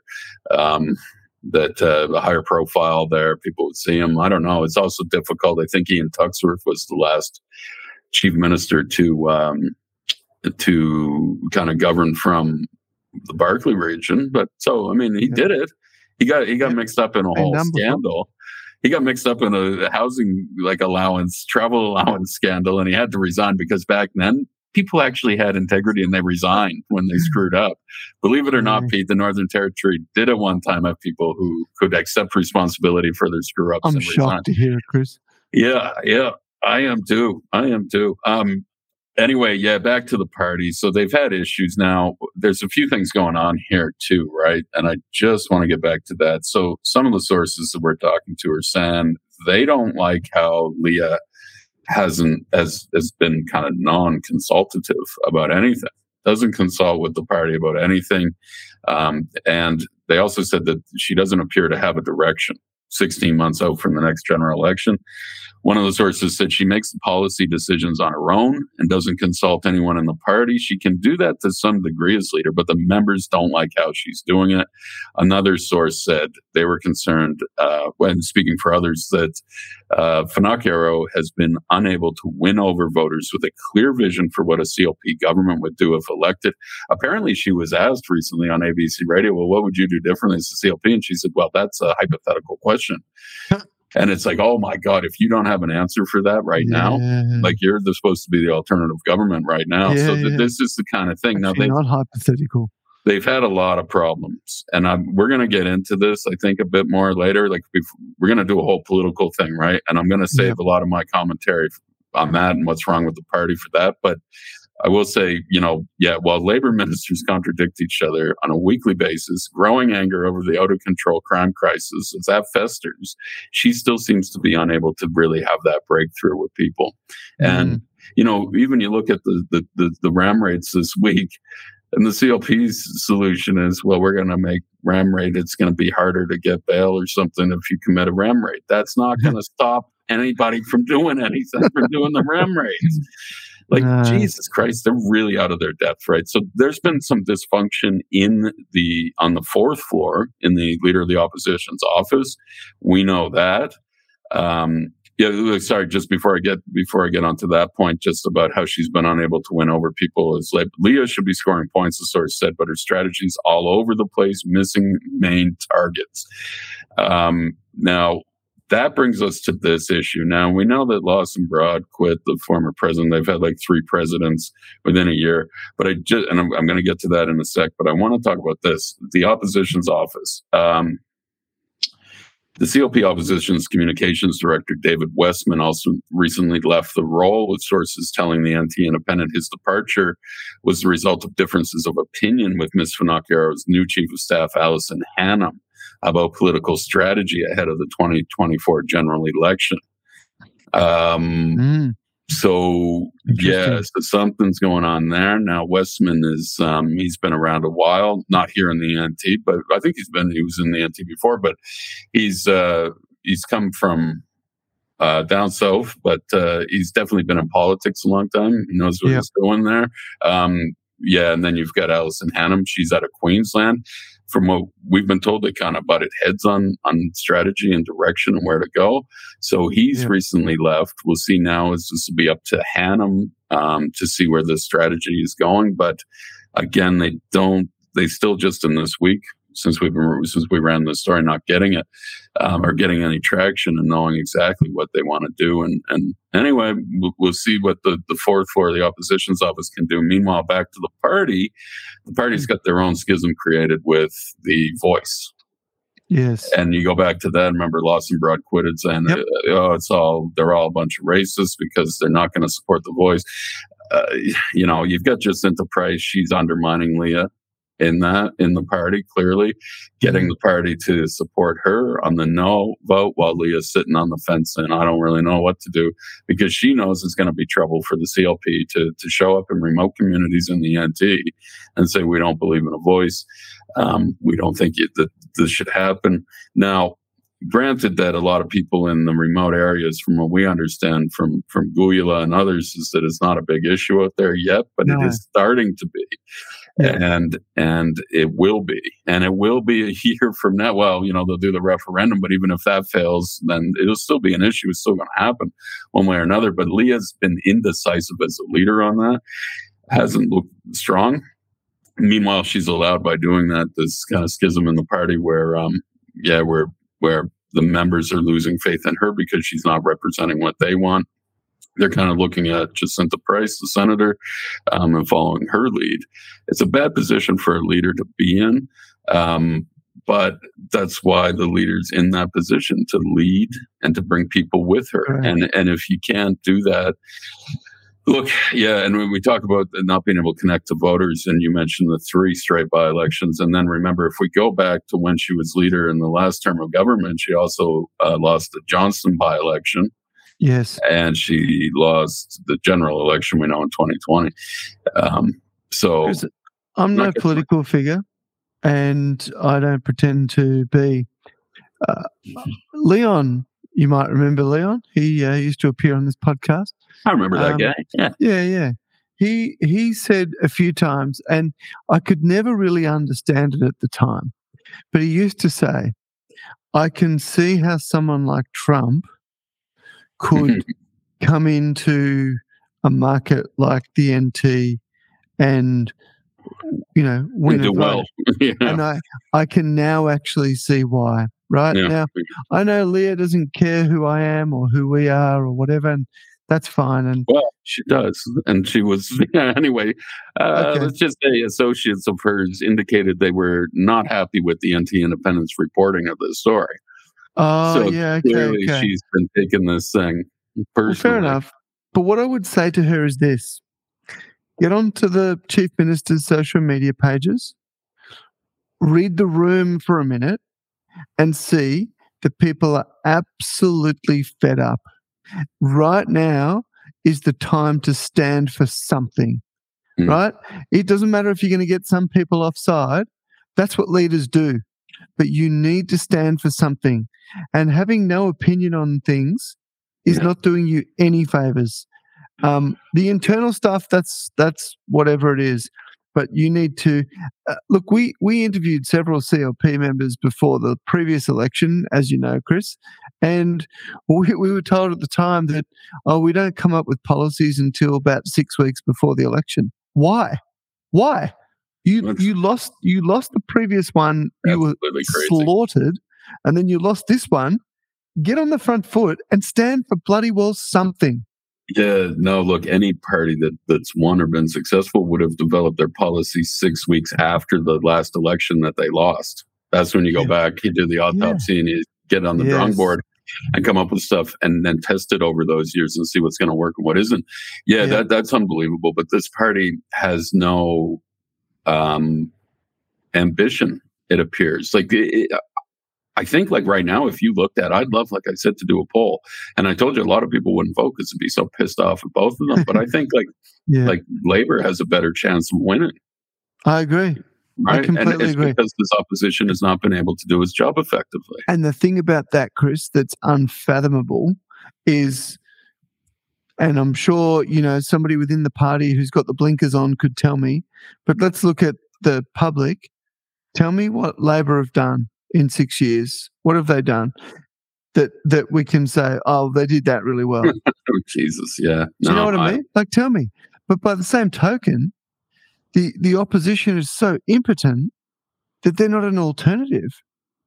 So the alternative will be that we know the public service is particularly powerful because of the overweight numbers. It'll be, oh, well, the opposition is not strong enough to command enough people to swing that it could even get close. So the current government will get back in and just look at what we're dealing with right now. Just look Yeah. at, you know, you can list a litany of things where it's embarrassing what they've done and gotten away with. but- Mhm. They, they've managed to get away with it because there is no opposition of any strength. yeah, and and this is what they need to go and figure out. So and and yeah, look, we'll we'll we'll talk about this some more, Pete. I'm looking forward to doing that kind of just political me thing too. because um we can explore this a little further because yeah, there's some serious issues there. And then the other thing will this year be or next year, you know, we've seen that strong independence in the bush, especially, and will that Yeah. will that be the year that both major parties lose the bush? Yeah. um, and then that there's a balanced power shift. Anyway, yeah, it, it, it, things are uh, very interesting in NT politics right now, but uninspiring at the same time. Like, how Yes. bad can it get, and how low can they go? Anyway, there, yeah, CLP is going to have to really do some soul searching as well as as well as labor. But um, yeah, that's just kind of where it's at right now. Correct. And they've got less than 18 months to do it in case they didn't realize it themselves. Yeah, sixteen. Yeah, All right. Look, let's move over to um, the next subject. We'll get away from politics, although sort of not, uh, for a while. And um, your friend of mine, Chris, Eddie McGuire, has come out and decided to get involved in the debate as to whether Darwin should get an AFL team or not. he's not my Um, friend, that treacherous sleaze. I'll tell you. So he's come out and said that the NT is in complete disarray socially, and uh, therefore the case for why the NT should get an AFL team uh, should be delayed. Yeah, he has, and um, I guess this has upset Kate Worden now for some reason. And look, I'll, I'll, get into that in a sec. But anyway, look, with the announcement of that Tasmanian team, um, one would have thought that this whole push for a Darwin team may have been given a little bit of motivation or something to get their shit together yeah, and yeah. start doing it. But no, Woody goes and asks around. They don't get back. He finds the reports they, they missed a deadline for this thing on how they were going to put together this argument for a team here in the NT. So you've got um, you've got that they missed a deadline. And then Gunner decides, Michael Gunner of all people, like anyone needed to see that idiot. Well, doing deals. doing Brumbies in Queensland. Yeah, now fo- following in his predecessor Adam Giles's footsteps and working for a WA billionaire, um, and probably screwing up something there. And, and it sounds like he's doing things that he had worked for with government in that company with the FFI stuff and the Sun Cable. But anyway, whatever. Anyway, he pops his head out though because we need to see him now in the middle of the crime crisis that he helped create.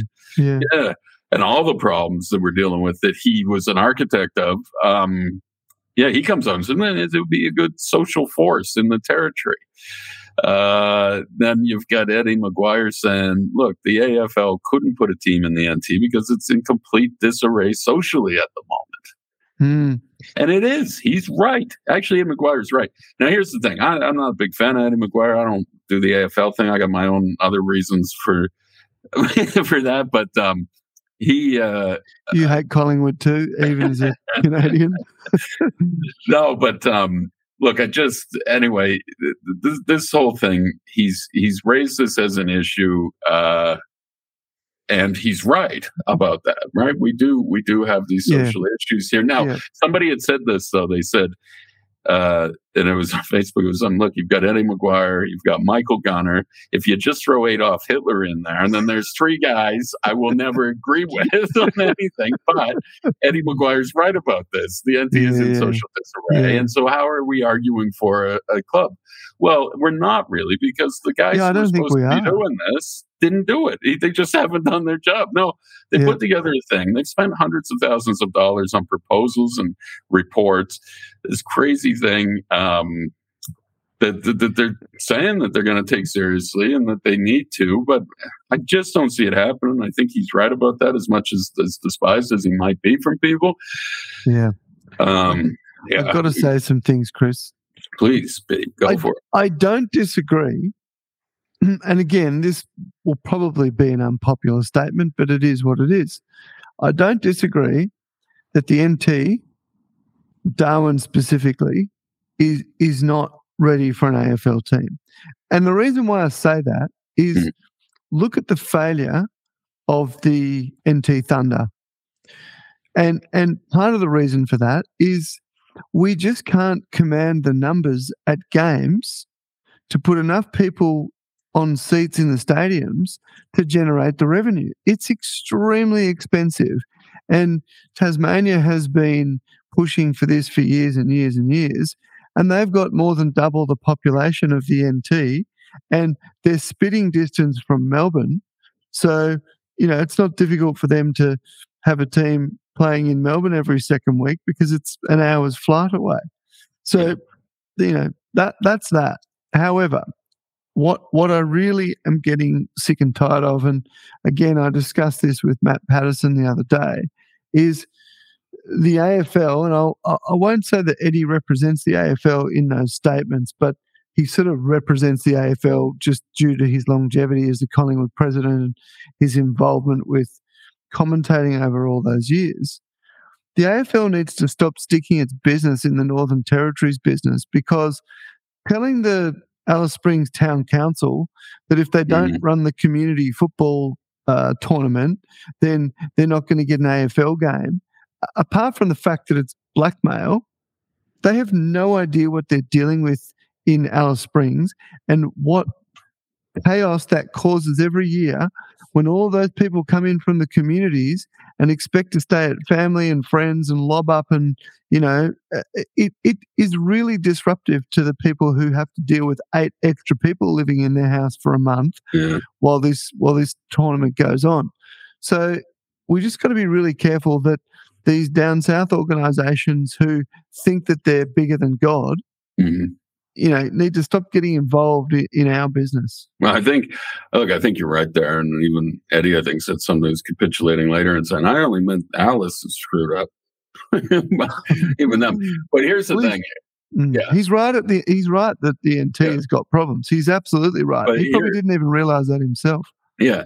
And I get where you're coming from because there is some serious issues with how the AFL is running things here and, Yeah. and working with partners in Alice Springs. They're, they're way off the mark down there of whatever it is they're trying to pull on Yeah. council and council standing Correct. their ground and good for them. The thing that, that, that happened today, and now this comment was made like days ago. And anyway, Woody got a story up and tied it into this report that, that about a team coming here, the outcomes, you know, and they talked about that. Like you talk about the money, right? There, there's no way Yeah. that it's financially viable. But Gunner and some other people are saying, man, but it's it's about social outcomes for Territorians and there's potential socioeconomic benefits. They think it will stop crime, essentially. That I- it'll I do understand yeah, that. it'll Alan. have those kinds of things, right? But Definitely. but here's the thing about that, and I I don't I honestly think you're right. It's going to be a long time if if ever if ever it happens. Now, Kate Worden. Now, this was said days ago. What Eddie McGuire said about us being having some social issues here, and um, Kate Worden takes a while, and then the ABC does something today, and they say, "Oh, well, what do you think, Minister?" And she said, "Oh, he's a Southerner. He doesn't know nothing, and he can come up here sometime and see the." End. Now, look, a while ago, you might get some points for that, and she might even got some points because it's Eddie McGuire, right? Yes. But the the, the the nature of the com of the comment was reflective of what people down south think of the Northern Territory and Darwin right now. And mm-hmm. that's why I wanted to do a story on that, not because it was Eddie McGuire, but because he's reflective of what people down there are saying. I don't think Eddie McGuire has a sweet clue about the Mm. Northern Territory, but he's saying what people are thinking down there right now. And that's Yeah. what we need to understand is that this place is so screwed up that it's not just being contained within our borders. This is how the rest of the country views Darwin and the Northern Territory and Alice Springs as well. That, Yep. that there are social issues there, that that place is so messed up. And, you know, that's that should be more of an impetus for a minister like Kate Worden to fix the issue instead of trying to get those political points. Like I told you before, politically that was always like the best thing that anybody in the NT, a politician, could do to to to win over voters and get some support would be to say, "Oh, look at the the, the Southerners down there in Canberra wanting to come in and show us how to do yeah, things." yeah, yeah. Yeah, but now it's like, actually, we want to give them a chance because you guys come and fix things. this up. Yeah, right. And and and that's what that that comment is. Is just reflective of the fact that that's how people see it now, and we've let it get to that. So you talk about talking the territory down, as Labor does to criticize people who are telling the truth about the place. They're letting the territory down, and they're letting it down that it gets to that point where that's our reputation now on the national Yeah. stage, and that needs Yep. to be addressed. And yeah, screw the AFL and whatever they're about, but yeah, yeah. I just think that that comment is reflective of what the rest of the country thinks, and we got to fix that. I do agree with that. I, I also think that um, you know what's interesting is that uh, the the Northern Territory is is very much off the radar of other states, particularly you know Victoria and New South Wales, and it's interesting what information people do get about what's happening here, and what information they don't get. I think I I think that's really interesting. Yeah. But uh, my great fear right now, and I've said this to you before, is that we have a Labor federal government and we have a Labor territory government. And perhaps if it was the other way around, either either way, there might be more of a motivation to step in Yeah, as far as the feds are concerned. yeah, But but given that they're amongst friends, it feels like it's going to take a hell of a lot more. yeah. Well, you know, yeah, W- yeah. Um, it's a good point, and I think that yeah, that that might take a while, but it's it's going to have to, right? And we were talking about fracking and all of Yeah. that going on, Yeah. and the green light in the Beetaloo Basin um, to frack That's an there. interesting one. because yeah, they, they've lied. They've lied to the, the public about that, and we talked about that. But this is an issue now that that needs to because of these offsets, these emission offsets that they cannot do here in no, the Northern Territory. They need the feds to come in and do that. It still needs to be approved. And then you've got Adam Bandt. We ran that story today with the Greens saying, well, we've got to deal with federal labor. Yeah. And this actually can't go ahead unless it's approved and it's done under this this council, the federal council. So it's going to have to go back. The feds are going to step in on this now, on this green light for fracking in the Beetaloo. So if they're doing it there, well then let's just go a little further as i'm saying that administrative intervention if they can't manage industry properly they, and then we hmm. know they're not managing crime I, I, get what you're saying politically it looks bad but i think that they're at the point where they're looking at this place and saying like we've got to do something like somebody needs to render assistance as you would to a car crash victim on the side of the road because that's what we are right now if, if they look at it pragmatically and say Oh, geez. See, th- this whole thing with the Beetaloo Basin uh, approval has that ring of it.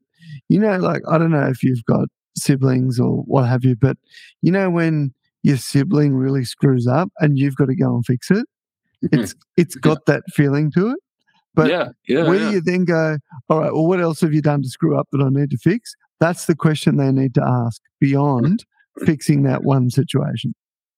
Yeah, yeah absolutely and um you know but that that is that is anyway just back to credibility with the government on that mm. and that whole beetaloo fracking thing and i did just want to uh, talk a bit more about that just quickly about how yep. you know yeah the greens saying that so Fyles had come out and, and said that that the implementation report the scientific inquiry into hydraulic fracturing pepper report the final implementation thing was done on wednesday morning and that, that it would be approved of course we were reporting, well, wait a second, we go and read that report, and turns yeah. out that they didn't implement them all. The, the, the, journalists let them get away with this. Um, it's 9.8. We saw the, the office, as I was saying, graffiti yeah. with 9.8. Million number, man.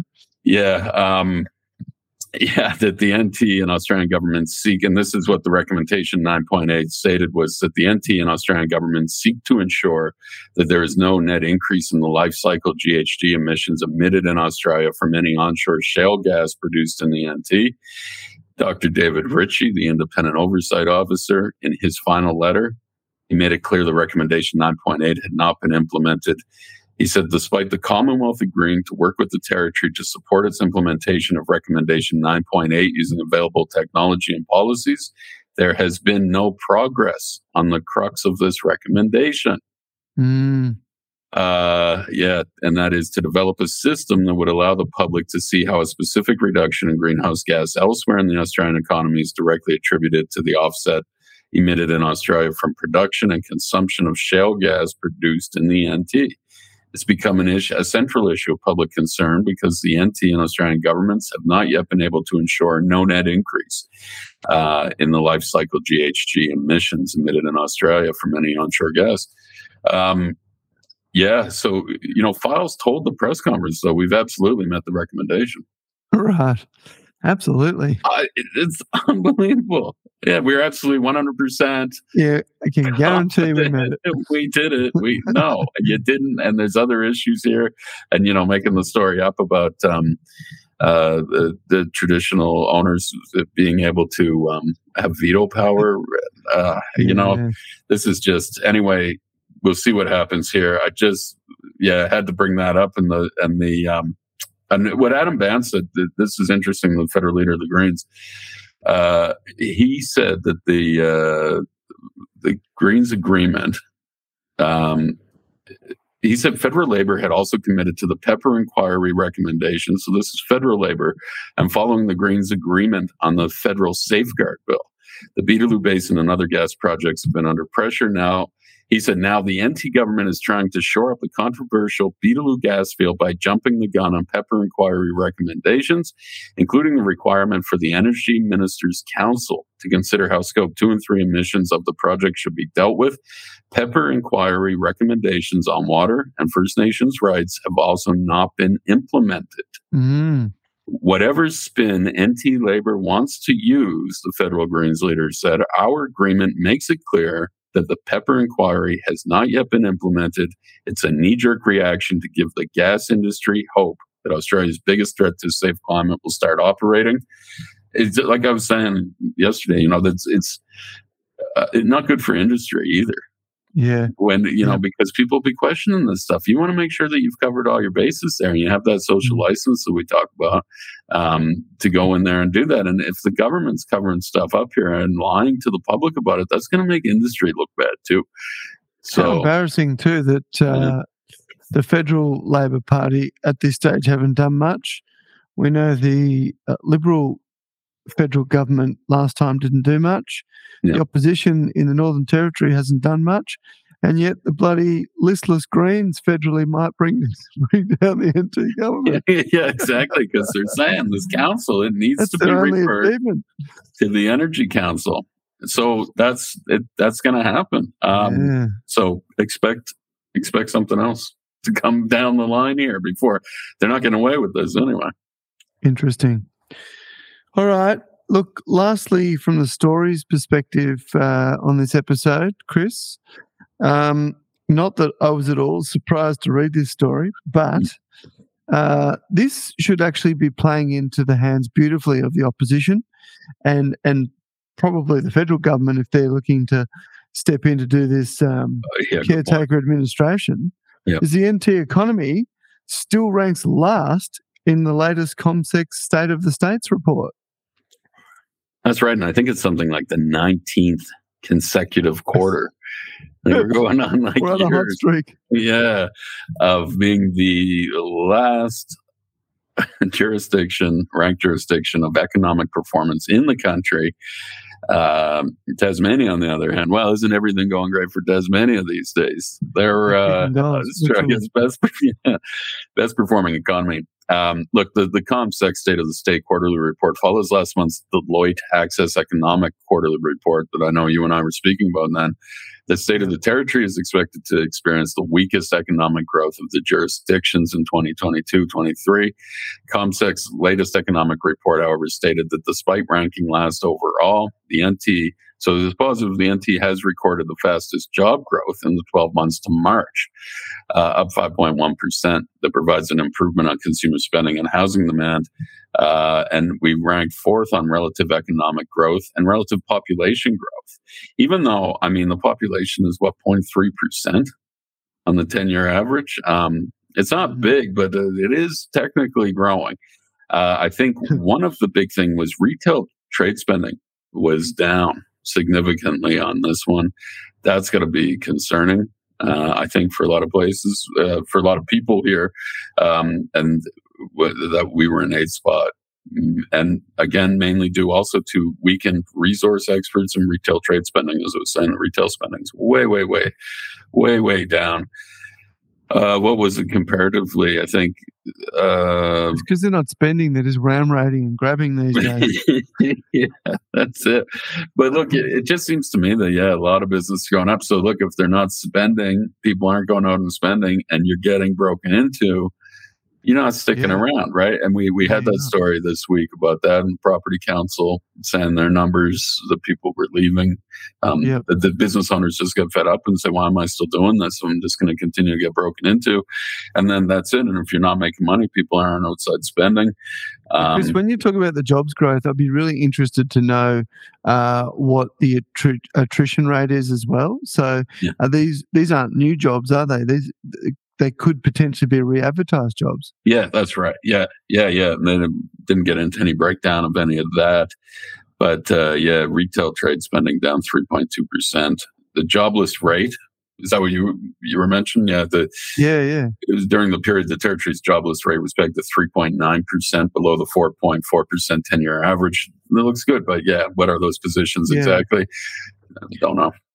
The thing with the Northern Territory, though, is when people uh, either lose their jobs or resign from their jobs, they move into state, so they don't remain unemployed in the territory. Yeah, yeah, yeah. Very good point. Yep. Uh, let's see here. Home loans for the quarter, every other jurisdiction scored above the decade average, except the territory, which is 0.5% lower than its 10 year average. Um, yeah, other than construction sector also posted the weakest figures here. 56.3% below the decade average. Um, yeah, so some other scary So stuffed. for now until we get to see some sort of vision here. But we yeah, we got the budget coming out next week, so let's see the Oh, vision in that. Yeah, yeah. Sure. It's next week? I am absolutely 100%. You're confident. What is it? Absolutely 100%. I've- You can count on me. It's definitely next week. It will be on Tuesday, May 9th. Yeah. Buckle up for that one. I it's they've already put out, I think, all of their sweeteners already, all the good news. So expect Oh, yeah. uh, that to just be and They're all sugar free sweeteners this time, aren't they? yeah, yeah, yeah. There, there hasn't been too much to crow about there, but um, anyway, we'll see more next week in Parliament. All right. Well, speaking of jobs, just hold on for a second. And now, it's time for the job files, thanks to no one in particular. Now, Chris, Yes. I thought what I'd do this week, because last week we had that sort of fairly uh, important government position, which was paying, look, it wasn't the highest we've ever seen, but it was still a fairly large paycheck for the type of role that it was.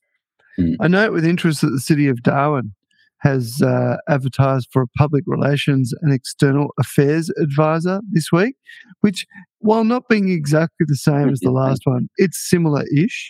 Yeah, it is. It is. Yep. Now, the money they're offering is $100,000 to $107,000 per year. Um, Part time. uh, no, full, no, sorry, no.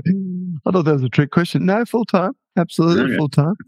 Um, to excel in this role, you need to be highly organized with strong attention to detail, excellent research and writing skills, and possess highly developed verbal communication and influencing skills. Hey. That sounds. Uh, I think people in the mafia have hi- highly, anyway, developed influencing skills. Um, an ability to build positive relationships with media outlets and journalists is essential. There you go, Chris. Well, maybe they'll- new friends. Yeah, maybe they'll start talking to us again when this new person comes in. But uh, You never know. You never yeah, know. They've I come mean- from down south. At least for the first week, they will. well, that's the thing. I think it's with the mayor there with Diamond Khan that he'll pick and choose when he responds to us. If it's something he doesn't Ah. like, he won't. If it suits. Yeah, Yeah. Uh, and that's not really acceptable, but that's how he wants to do it. And I'm sure this person won't be able to convince him otherwise. But Mm. um, yeah, compare that to a similar job. There was like 160 or something. That's yeah, yeah. and the, Yeah, it with was the like- anti-government, it's Almost 180 was the upward trajectory of that. Um, it's crazy. uh, the role provides strategic public relations and external affairs advice and services to the organization and is responsible for developing the internal and external communications for the Lord Mayor and CEO, including media releases, talking points, speeches, newsletters, publications, and digital content. So, Chris, you should demand that they talk to you because they're responsible for uh, Well, media releases. yeah, I would, I would have done that before. I think this is like my friend Fred McHugh's job. I think he's recently left there, and uh, he got he got upset with us about something, and um, that was unfortunate. But anyway, yeah, Yeah. I would love to work with them. If whoever takes over there, yeah, they can call you. They can get in touch with you. You can get in touch with me, and we'll all Yeah. have a chat. It's almost like a reverse job interview. This. Um, Yeah, call us. if- Uh, call us and I'll put you on the Chris. if, if you're interested in the role, give Louise Tadgel, I think that's how you spell it, call 8930 0651. So, uh, yeah, that's this week's job files. Chris, as always, mate, it's been a pleasure. Um, I'm looking forward to the budget and what that's going to bring. We're not expecting any surprises from what you're telling me. No. Yeah, no, and we're not. Uh, well, yeah, who knows? So there'll, there'll probably be a surprise, and it won't be a pleasant one. We're not expecting any pleasant surprises. Let's say that. Right. And uh, also, we've got that whole kind of full week next week of parliamentary sittings where there'll be um, uh, fireworks, I'm sure, clown show, I'm sure, uh, all kinds of silliness and craziness, and hopefully uh, something happens here to, to get this place on the right foot because we're hurting. Everybody here is Mm. in the NT, and we need to fix this, and we need our politicians to grow up and uh, take that silly politics out of it and find solutions to get this place back where it needs to be. Mm. And if you've got time on the 11th, make sure you head to the uh, the rally at Parliament House. Yeah, it's going to be interesting. I yeah, two o'clock. They probably should do it at 1.30, 1 o'clock. But uh, anyway, I don't know if that will change. But um, because yeah, they'll be sitting in at two o'clock at question time, and you'll have all the media in there on that. But anyway, yeah, everybody needs to go because uh, uh, I think the government needs to understand. And I don't know how many times it takes or what it takes, but um, yeah. that, that things need to change and that they need to get help now and they need to keep us safe. Absolutely. All right, Chris, I'll catch you next week. Great. Thanks, Pete. We'll see you next week. That was Chris Walsh from the NT Independent online newspaper. Weekends with Walshy back again next week on the Territory Story podcast, weekend edition. We'll catch you then. You've been listening to the Territory Story Podcast Weekend Edition with Peter Gowers. Thanks to Oppidanus Digital Marketing, your local digital marketing agency. For more episodes, go to all your favourite podcasting platforms or head to territorystory.com.